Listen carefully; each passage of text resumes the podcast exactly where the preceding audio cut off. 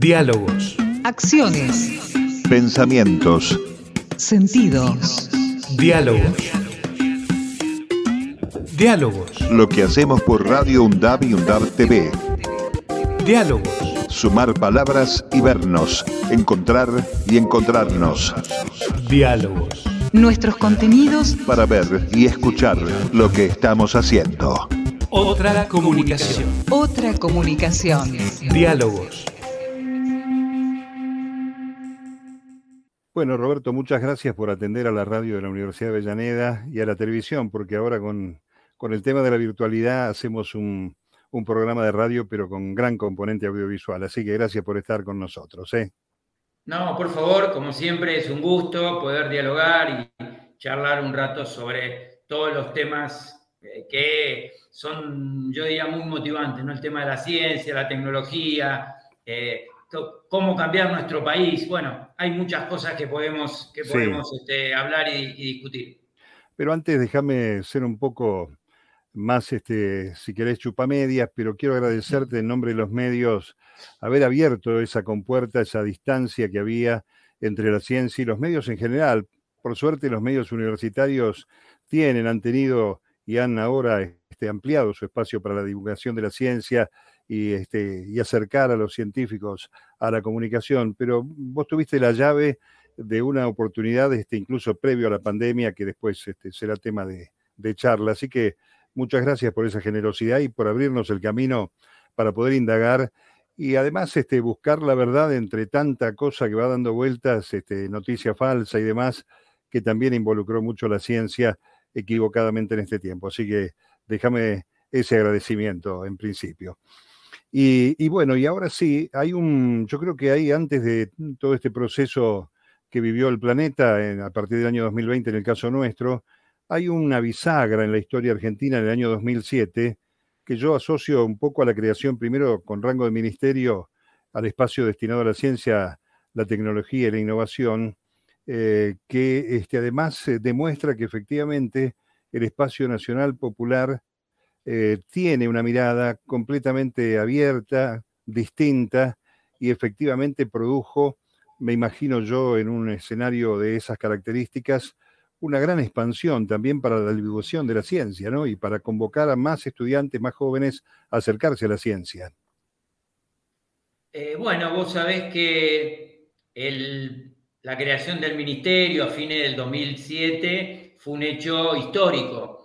Eh, Argentina pasó a tener un ministerio de ciencia, nunca lo había tenido, eh, y creo que fue la culminación de un proceso que comenzó en el 2003 y que fue la recuperación del sistema científico de nuestro país. ¿no? Fue una etapa de eh, ciencia, universidades nuevas, organismos científicos en crecimiento, no solamente de lo presupuestario, porque esa etapa 2003-2015 se caracterizó por una fuerte inversión. Todos los organismos de ciencia multiplicaron por cuatro en millones de, en, millones de dólares, te digo, no moneda nacional, por cuatro sus presupuestos, pero sino también desde lo simbólico, ¿no? Y el tema de que eh, la ciencia y la, la tecnología son instrumentos para cambiar, para eh, que construir una sociedad más justa, una sociedad más equitativa, y el ministerio, la creación del ministerio es parte de eso simbólico, ¿no? Por un lado, el tema de lo que es el financiamiento. Si no hay financiamiento, no podés tener un sistema de ciencia que vaya eh, siendo eh, competitivo en el mundo, pero también desde lo simbólico, ¿no? que la sociedad le dé importancia a la ciencia. Y en el marco de esto, de lo simbólico y lo, y lo que invierte la sociedad en ciencia y tecnología, está el discurso, está la comunicación. No se puede destinar fondos públicos, no se puede avanzar en este, financiar un sistema de ciencia si los ciudadanos no conocen lo que hacen los científicos. Y en, eso, en esa dinámica es que uno mueve estos tres conceptos, financiamiento, instalación de la ciencia como, una, como un modo de transformación social y el, tema de la comunicación hacia la sociedad de lo que hace la ciencia. Creo que todo esto es un, yo digo, un combo, ¿no? Que se mueve en conjunto. Sí, tal cual. Bueno, este, y además eh, comenzar a, a entreverar la realidad, la vida cotidiana, el territorio, con lo que la ciencia aporta, lo que recibe obviamente el territorio en procesos de investigación, pero además este, que el ciudadano común, que a lo mejor no está cercano a esos procesos de investigación, este, observe que buena parte de lo que consume, de lo que viste, del vehículo que usa para trasladarse en el transporte o lo que fuera, tiene este, una, un vértice que va siempre este, invocando a la ciencia, ¿no? no hay más remedio de tener esa asistencia.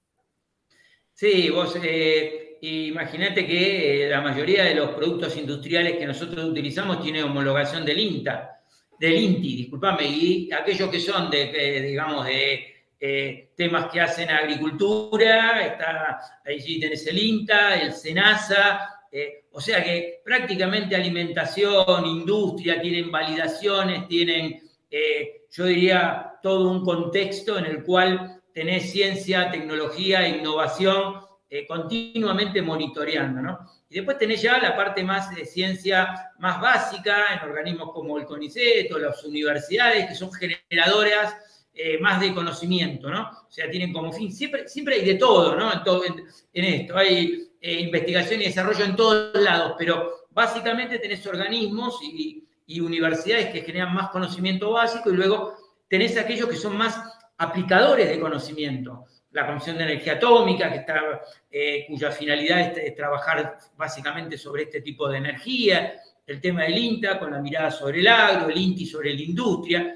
Pero todo ese complejo muy grande, son 16 organismos de ciencia que tiene nuestro país y 50 y pico de universidades eh, nacionales y otras tantas de gestión privada que eh, hacen todo un entramado con 55 mil eh, investigadores que hacen que Argentina sea el país latinoamericano con mayor número de investigadores por mil habitantes de población económicamente activa. Pero que, sin embargo, está todavía tres veces por debajo de los países eh, desarrollados que lo triplican, ¿no? Valores de la Unión Europea de nueve investigadores cada mil habitantes, o de Israel con 14, Australia con nueve. Bueno, todo esto hace que eh, sea un, complejo, un conjunto de instituciones que generan conocimiento, controlan, dan, eh, dan, este, dan todo un marco para que hoy en día tengamos, tengamos este, una, una sociedad que, que necesita esos, de esos aportes, ¿no? Em, está claro que estamos hablando este, positivamente, pero yo voy a tomar como recuerdo algo que tiene que ver con la tragedia argentina reciente, digamos la pesadilla del macrismo, si querés, ese proceso devastador que mm, tiene un costado bueno, y esto en todo caso corregime, que es haber acercado desde la problemática y el ataque al CONICET un poco más a los científicos en la vinculación con, con el pueblo en general y poder este, describir desde allí que esas personas no viven encerradas en un laboratorio, que tienen efectivamente una dedicación notable, a veces con poca remuneración, y que fue muy maltratada allá por el arranque del año 2016-2017 por el gobierno de derecha en la Argentina. Eso también me parece que produjo un saldo positivo en cuanto al acercamiento y el reconocimiento, ¿no? Sí, desde ya, vos fíjate que es una constante de los gobiernos neoliberales eh, avanzar sobre la ciencia, ¿no? Avanzan sobre el Estado y como el Estado tiene un papel fundamental en, materia científica tecnológica, aquí y en todo el mundo, ¿eh? porque hay que recordarse, un poquito eh, escuchaba a una investigadora italiana que trabaja en el Reino Unido, que este, siempre dice lo mismo, el principal emprendedor en ciencia y tecnología es el Estado. Como los procesos neoliberales avanzan sobre el Estado, tienen esta concepción de que hay que achicar el Estado, también avanzan sobre la ciencia. Esto es también curioso, ¿no? Porque es, este, es el neoliberalismo de la periferia, porque en Alemania o en Estados Unidos eh, no se maltrata a los científicos, no se desfinancia la ciencia, sino que se invierte en ciencia, porque ahí está la clave del siglo XXI, de las sociedades que avanzan y que tienen mejor calidad de vida con, en base al conocimiento. Pero los procesos neoliberales se destacan en la periferia, en los países periféricos, en este, destruir su sistema de ciencia, en achicarlo. Esto es una contradicción muy interesante de, marcar y que fue, yo diría, eh, una de las, este, de las situaciones más claras que hemos vivido durante los cuatro años del gobierno de Mauricio Macri. ¿no? Tratar de, eh, de, desmantelar, de achicar todo lo que se había construido en este periodo que yo te comentaba, 2003-2015, ir para atrás, ¿no? y eh, de alguna manera eh, achicarlo financieramente, pero también en, lo simbólico, ¿no? Porque terminamos destruyendo el Ministerio de Ciencia, pasándolo a una secretaría, atacando a los científicos como ñoquis. ¿eh? Ustedes recuerdan a los trolls de Marcos Peña diciendo que los investigadores del CONICET eran todos ñoquis. Entonces, ahí tenemos eh, también lo, lo, simbólico, ¿no? Desfinanciaron y a su vez atacaron, maltrataron a los científicos. Pero esto es la característica de aquellos gobiernos neoliberales que en realidad ni siquiera tratan de ser competitivos en el mundo, sino que nos ponen en un rol, en un rol de eh, productor de materias primas, en los cuales la tecnología no tiene ningún lugar. En ese contexto, eh, lo que hacen es desfinanciar, desfinancian las universidades, desfinancian lo que es los organismos de ciencia y eh, achican una ventana que es fundamental en estas sociedades que hoy en día compiten en base a lo que, a lo que crean, ¿no? Y si no, miremos lo que pasó en la pandemia. Claro, eh, un neoliberalismo berreta, diría yo, porque las empresas este, que se inscriben, incluso hasta ideológicamente en ese plano, recurren sistemáticamente al conocimiento y el trabajo de nuestros científicos e investigadores. Es una cosa muy curiosa, ¿no? Ese, retroceso que se produce cuando en realidad, eh, si uno lo mirara este, desde el punto de vista de la evolución, en todo caso neoliberal, imitando como siempre se quieren mirar en el espejo del mundo, pues tendrían que tomar este, el ejemplo ¿no? en este rubro también. Sí, vos sabés que es, yo diría que es una característica ¿no? Eh, notable porque eh, a nosotros nos permitió marcar una contradicción fundamental. Bueno, si ustedes van por el camino del neoliberalismo, si toman Israel o toman, o Australia como modelos, como en un momento pasó, ¿no? entonces tienen que hacer todo lo contrario de lo que están haciendo. Y creo que ahí fue un punto de disputa en el cual eh, creo que eh, gran parte de la sociedad tomó conciencia de que eh, ese, punto estaban equivocados, profundamente equivocados. El tema, vos te acordás, la toma del ministerio por allá en las navidades del 2016, fue un hito, ¿no? yo recuerdo que pasaban los colectivos por la puerta del ministerio y apoyando la, la toma, apoyando a los científicos que estaban protestando, acercó mucho, tal cual vos decías, la sociedad a sus científicos.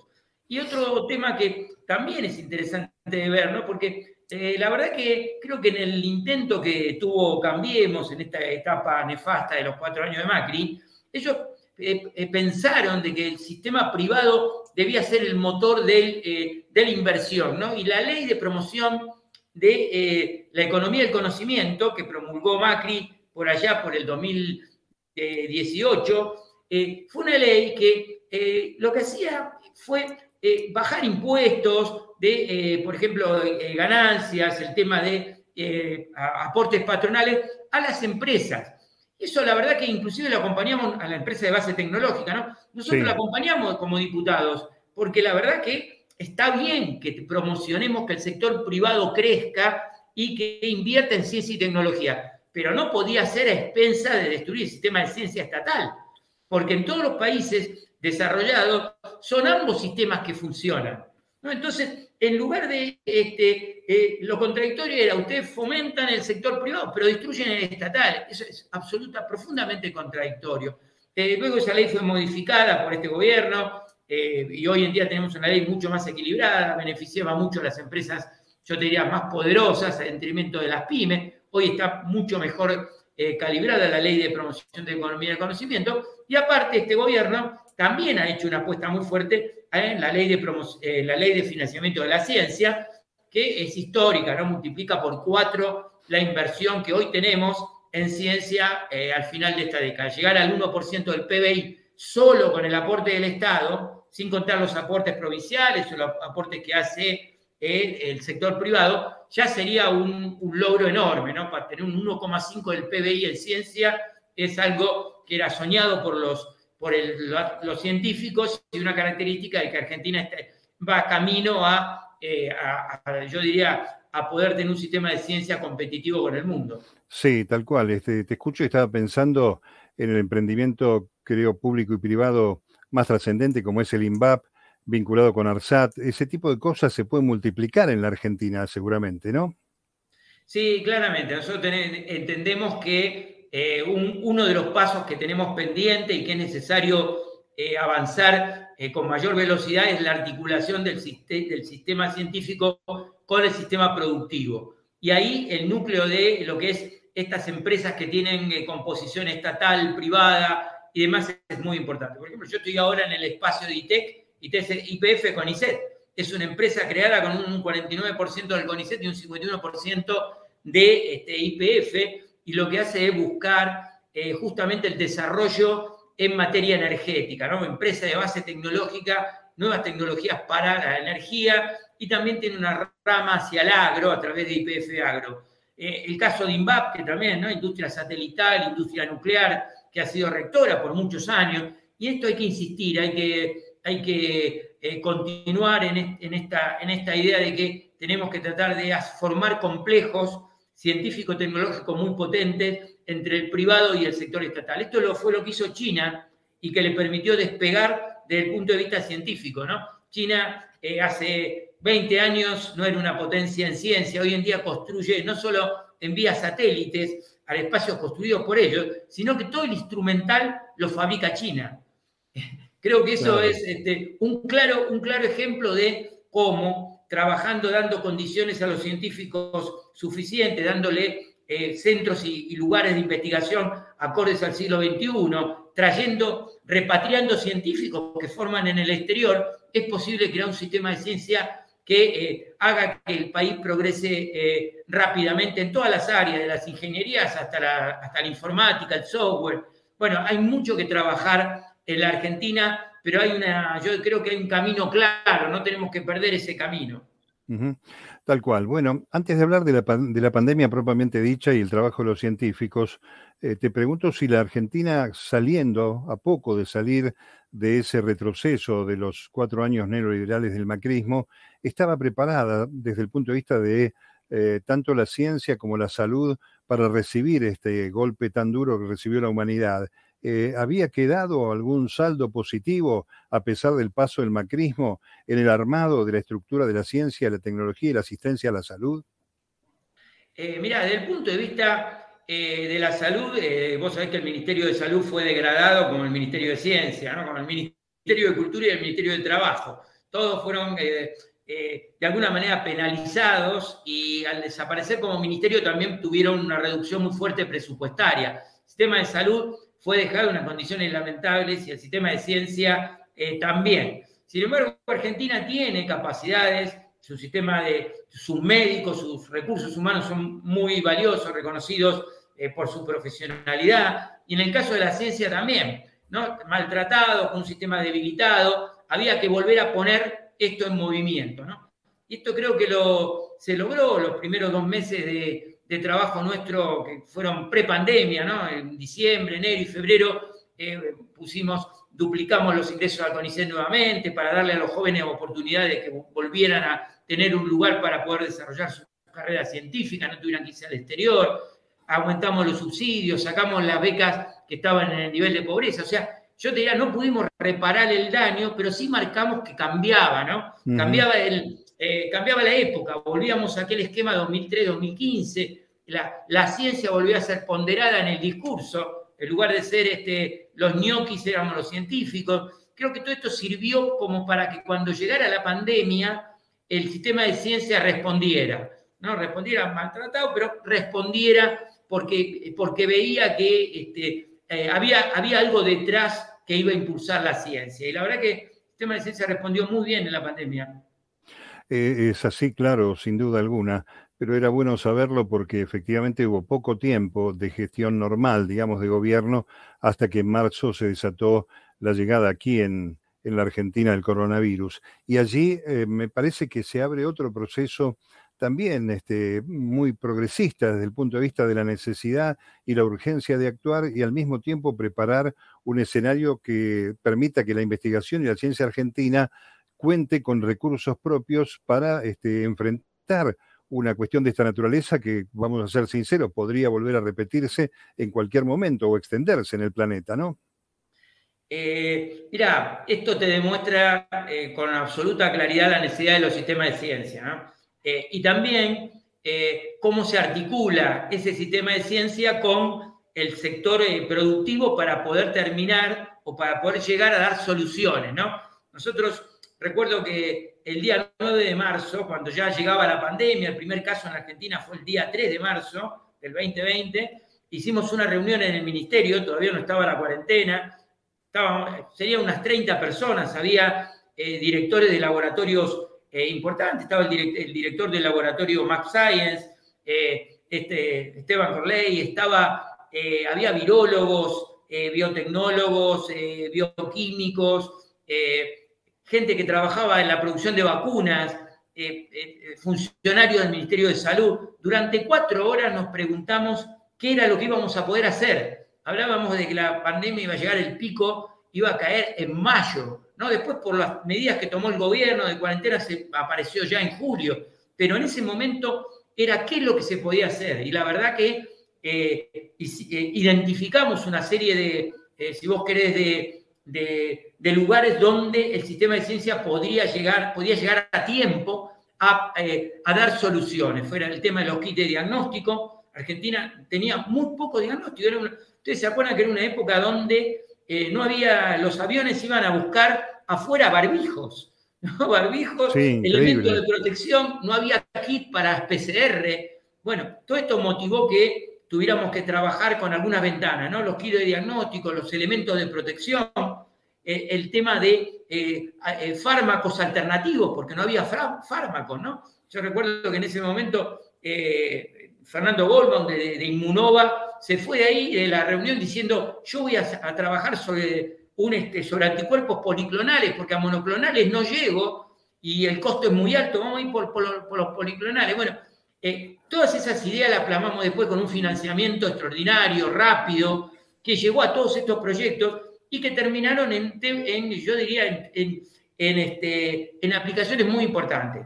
Los kits de diagnóstico del virus, los kits de anticuerpos, que hoy en día se utilizan para evaluar la vacuna, el tema de los elementos de protección, eh, el tema de, la, de desarrollos informáticos como la plataforma Cuidar, que fue desarrollada por los científicos de la Fundación Sadowski, que dependía del Ministerio de Ciencia, el tema, el tema de este, respiradores que las, en muchas universidades empezaron a desarrollar. Bueno, la, verdad que se eh, lograron producir en muchos casos millones de determinaciones. Caso de Neoquites para test de, diagnóstico de virus, 3 millones de determinaciones, el 10% de los kits de diagnóstico se fabricaron en el país, con sustitución de importaciones y favoreciendo a, empresas nacionales. 3 millones de barbijos se, produjeron y, eh, con telas antivirales, con eh, nanotecnología incorporada. Bueno, creo que nos permitió mirar cómo es posible eh, hacer un link entre, de alguna manera trabajar unidos entre el sistema de ciencia con un prototipo, una idea, un desarrollo, y luego producir millones, ¿no? Eso fue una experiencia que nos fortalece y que creo que da otro ejemplo, ¿no? Porque nosotros estábamos acostumbrados al sector nuclear o al sector satelital, donde el Estado es el que va bueno, acá los actores fueron otros, fueron pymes, fueron laboratorios nacionales, son otros actores que intervinieron. Y me parece que eh, fue una experiencia que nos permite pensar este sistema farma, como inclusive está pasando con el desarrollo de vacunas nacionales, lo que es el sector farmacéutico argentino que incorpore más valor agregado, innovación y nos permita no solo abastecer el sistema argentino, sino también exportar y ser innovadores en el mundo. Sí, tal cual, porque obviamente eh, durante todo ese periodo también han jugado muy fuerte los intereses, sobre todo los laboratorios eh, privados, multinacionales, y este, de hecho de ahí derivo obviamente a ese proceso que nos toca de cerca a los comunicadores, que es la gran cantidad de basura informativa y de desánimo, más un poquito de inoculación de miedo, que a lo largo de la pandemia y aún en nuestros días sigue sucediendo. Un paréntesis hago al señalar esto, eh, porque hay que agradecer mucho a ese grupo de jóvenes científicos que armaron el equipo de Ciencia Anti-Fake News, que ha colaborado con nosotros, lo hace en la radio pública donde uno anda también y, aquí en, la universidad, eh, para desmentir tanta cantidad de cosas que ha hecho que hasta el día de hoy, en este proceso, por ejemplo, de la vacunación de los más chiquitos, de 3 a 11 años, siga teniendo uno que buscar desmentidas, eh, para sacarle el miedo a los padres que viven consultando a los pediatras si le dan o no la vacuna a los niños, ¿no? Ese, ese proceso también debe haber dejado un aprendizaje grande para la ciencia, para seguir trabajando, para redoblar el esfuerzo, sobre todo en el marco de una instancia nacional y popular, ¿no? Sí, mira, hay dos, dos aspectos que tocas que son muy importantes. Uno es el tema de los laboratorios multinacionales que efectivamente han jugado en el mundo eh, mirando su ganancia y que eh, de alguna manera eh, fueron responsables de haber hecho enormes contratos y luego no cumplir muchos de ellos. Y que llegaron a abastecer primero a sus países centrales y luego esta demora que hubo en, algunos, en la llegada de vacunas a, a, los países emergentes y finalmente hay algunos que todavía hoy en día están en el 10% de recepción, el 15% de recepción de vacunas. La verdad que esto hay que revisarlo y hay que mirarlo eh, desde el punto de vista, yo te diría, de políticas internacionales, ¿no? Eh, creo que en ese momento, ustedes se acordarán que Biden inclusive tomó la idea de bajemos las patentes, saquemos las patentes, ¿por qué? Porque necesitamos abastecer el mundo de vacunas. Esto tiene, tiene mucho que ver, porque vos fíjate que ni siquiera es un tema, un tema, yo diría, de altruismo de Biden, es un tema de la propia seguridad de sus propios ciudadanos, porque mientras se la pandemia esté sin control, aparecen variantes, aparecen nuevas, nuevas este, eh, variantes que son cada vez más eh, complicadas de combatir. Tiran, tiran abajo el rol de las vacunas o pueden afectar el rol de las vacunas. Entonces, el hecho de decir tenemos que vacunar al mundo es la propia seguridad de cada país. Por eso creo que esto nos lleva también a, pensar más adelante en el rol de las patentes en los medicamentos, y cuando esas patentes hay que bajarlas o hay que decir, bueno, estamos en una situación de emergencia, eh, está bien que en, épocas normales ustedes tengan una regalía por, este, por eh, justamente haber desarrollado el producto, pero en estas circunstancias eh, hay, que, hay que dejarlas de lado. Pero eso, bueno, ustedes saben que no, no lo pudimos discutir, no, no llegó a avanzar, y, pero creo que nos dejó una impronta, ¿no? y después también este tema de cómo se politizó eh, la pandemia, ¿no? En todos los lugares del mundo hubo eh, eh, sectores antivacunas, ustedes saben, esto progresaba antes de que estuviera la pandemia. estaba diputado en el periodo 2017-2019, estuve en la Cámara de Diputados, en la Comisión de Salud, y había grupos antivacunas que venían a cuestionarnos el uso de la vacuna en lo que era la, Comisión de Salud. pero son grupos relativamente chicos, sin embargo, en muchos países fueron fogoneados por la oposición para ganar, eh, yo diría, posiciones políticas. ¿no? Eso es muy grave y acá en la Argentina tuvo una expresión muy virulenta. El tema, ¿se acuerdan ustedes? La quema de barbijos. ¿eh? los anticuarentena, la quema de barbijos, hoy considerado un elemento de protección vital por todos. Hoy estamos diciendo, no dejemos el barbijo, no, porque tenemos que cuidarnos. Bueno, en un momento se quemaban barbijos en el obelisco. Eh, tuvimos el tema de la discusión de las vacunas como, este, como veneno, como conejillo de India. Tuvimos el tema de eh, cuestionar, por algunos casos que de mal manejo, eh, cuestionar las campañas de vacunación, ¿no? Por haber dicho, bueno, 40 personas se vacunaron en forma inapropiada, pero la campaña era de millones de personas. Se cuestionó la campaña, se cuestionó el tipo de vacuna, se discutía si esta era de esta nacionalidad o de la otra. La verdad que ahí el tema de la comunicación, estos grupos que vos eh, ponés, este, el, tema de este, este eh, eh, proyecto anti-fake news de investigadores del CONICET que también funcionó, y también los, investigadores los, de las universidades que estuvieron en, en los medios de comunicación. Yo me acuerdo perfectamente que estaban todas las noches explicando, aclarando, discutiendo. me parece que eso ha sido una tarea también es muy importante, que también acercó la ciencia a la sociedad. Porque ahí van los investigadores como, como no, con este, ese, ese estereotipo de, personas raras que están encerrados en un laboratorio, sino eran personas eh, comunes que hablaban en un lenguaje común y trataban de explicar eh, por qué esto era así y esto era falso. ¿no? Me parece que hicimos todos un gran esfuerzo eh, y la verdad que en esta etapa que, me, estuve como ministro, que me tocó gestionar, me llevo este agradecimiento enorme a toda la comunidad científica, que, y, ahí incluyo a todos, ¿no? todos los organismos de ciencia y universidades, que la verdad que hicieron un esfuerzo enorme.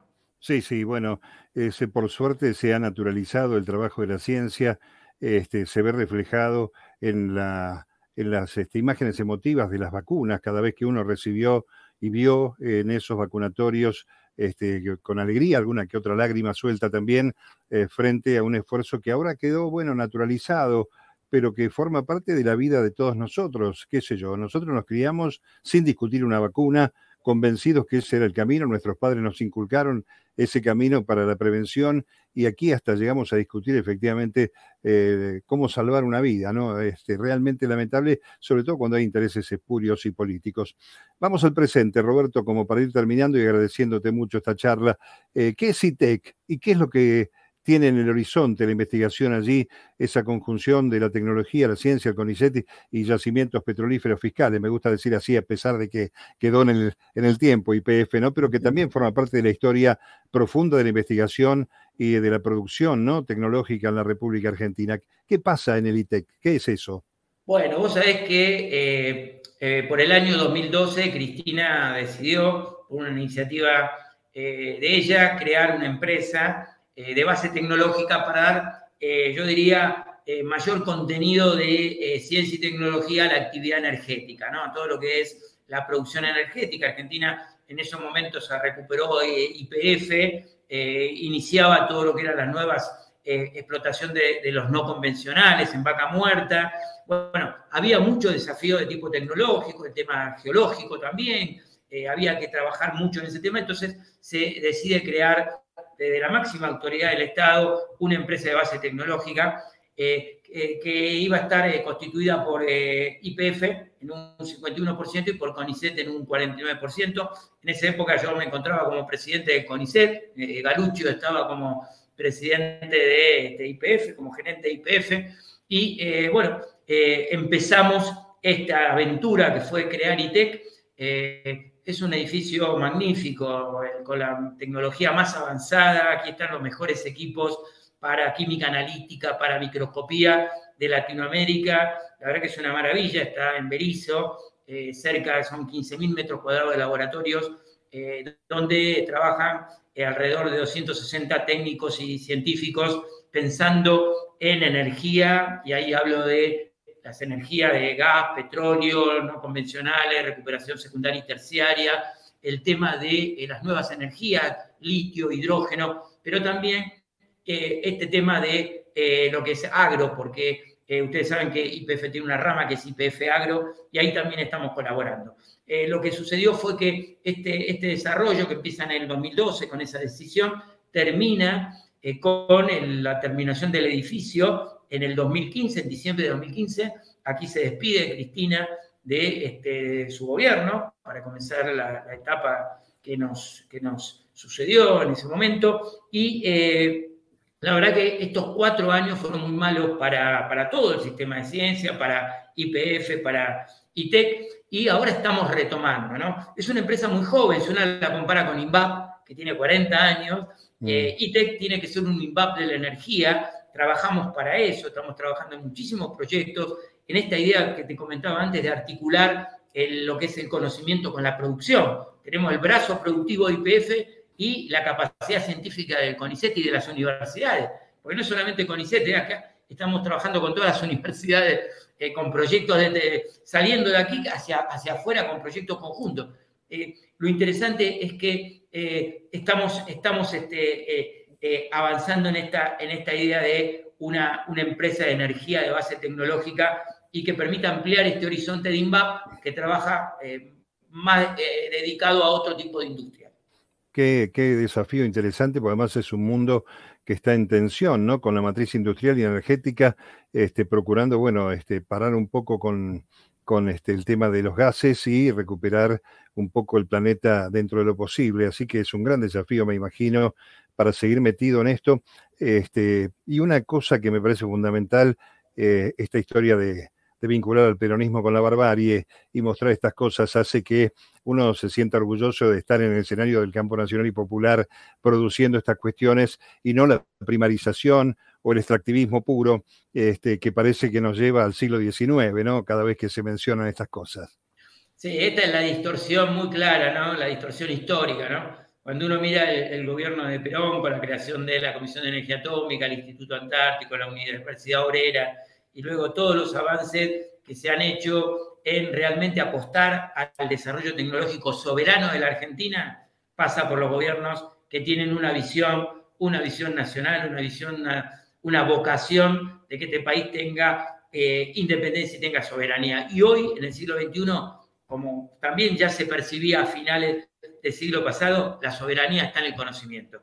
Y eso no lo tenemos que perder de vista. Cuando discutimos los modelos de país, nos damos cuenta que en realidad el extractivismo, el, castigo al ambiente, viene por otro lado, eh, viene por otra matriz ideológica. Nosotros estamos en otro lado, en el lado de apostar a la universidad pública, a las universidades que se creaban en el conurbano, el acceso a la educación, eh, el, tema tecnológico, eh, el, cuidado, el cuidado del, ambiente, que es el gran desafío que tenemos ahora, poder producir con el cuidado del ambiente. Nuestros países que no han castigado al ambiente comparado con otros, que se han dedicado siglos a contaminar, bueno, hoy tenemos que hacer el mismo esfuerzo que ellos, ¿no? Nos, ponen en esa situación, bueno, lo haremos, eh, tenemos que hacerlo, bueno, en realidad nos sentimos acreedores, ambientales, no deudores, pero bueno, eh, aceptamos el desafío. Y Argentina tiene una gran capacidad eh, en recursos humanos, tiene excelentes universidades y tiene recursos humanos graduados, excelentes, así que lo vamos a hacer, lo vamos a lograr.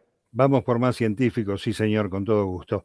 Eh, Roberto, bueno, mi abrazo este, el agradecimiento de nuevo por la gentileza y la generosidad de darnos estos minutos para la radio de la Universidad de Avellaneda. ¿eh? No, por favor, como siempre, un gusto y un abrazo a todos ustedes. ¿eh? Hasta luego. Muchas gracias. Hasta luego. Diálogos. Acciones. Pensamientos. Sentidos. Diálogos. Diálogos. Lo que hacemos por Radio UNDAB y UNDAB TV. Diálogos. Sumar palabras y vernos. Encontrar y encontrarnos. Diálogos. Nuestros contenidos para ver y escuchar lo que estamos haciendo. Otra comunicación. Otra comunicación. Diálogos.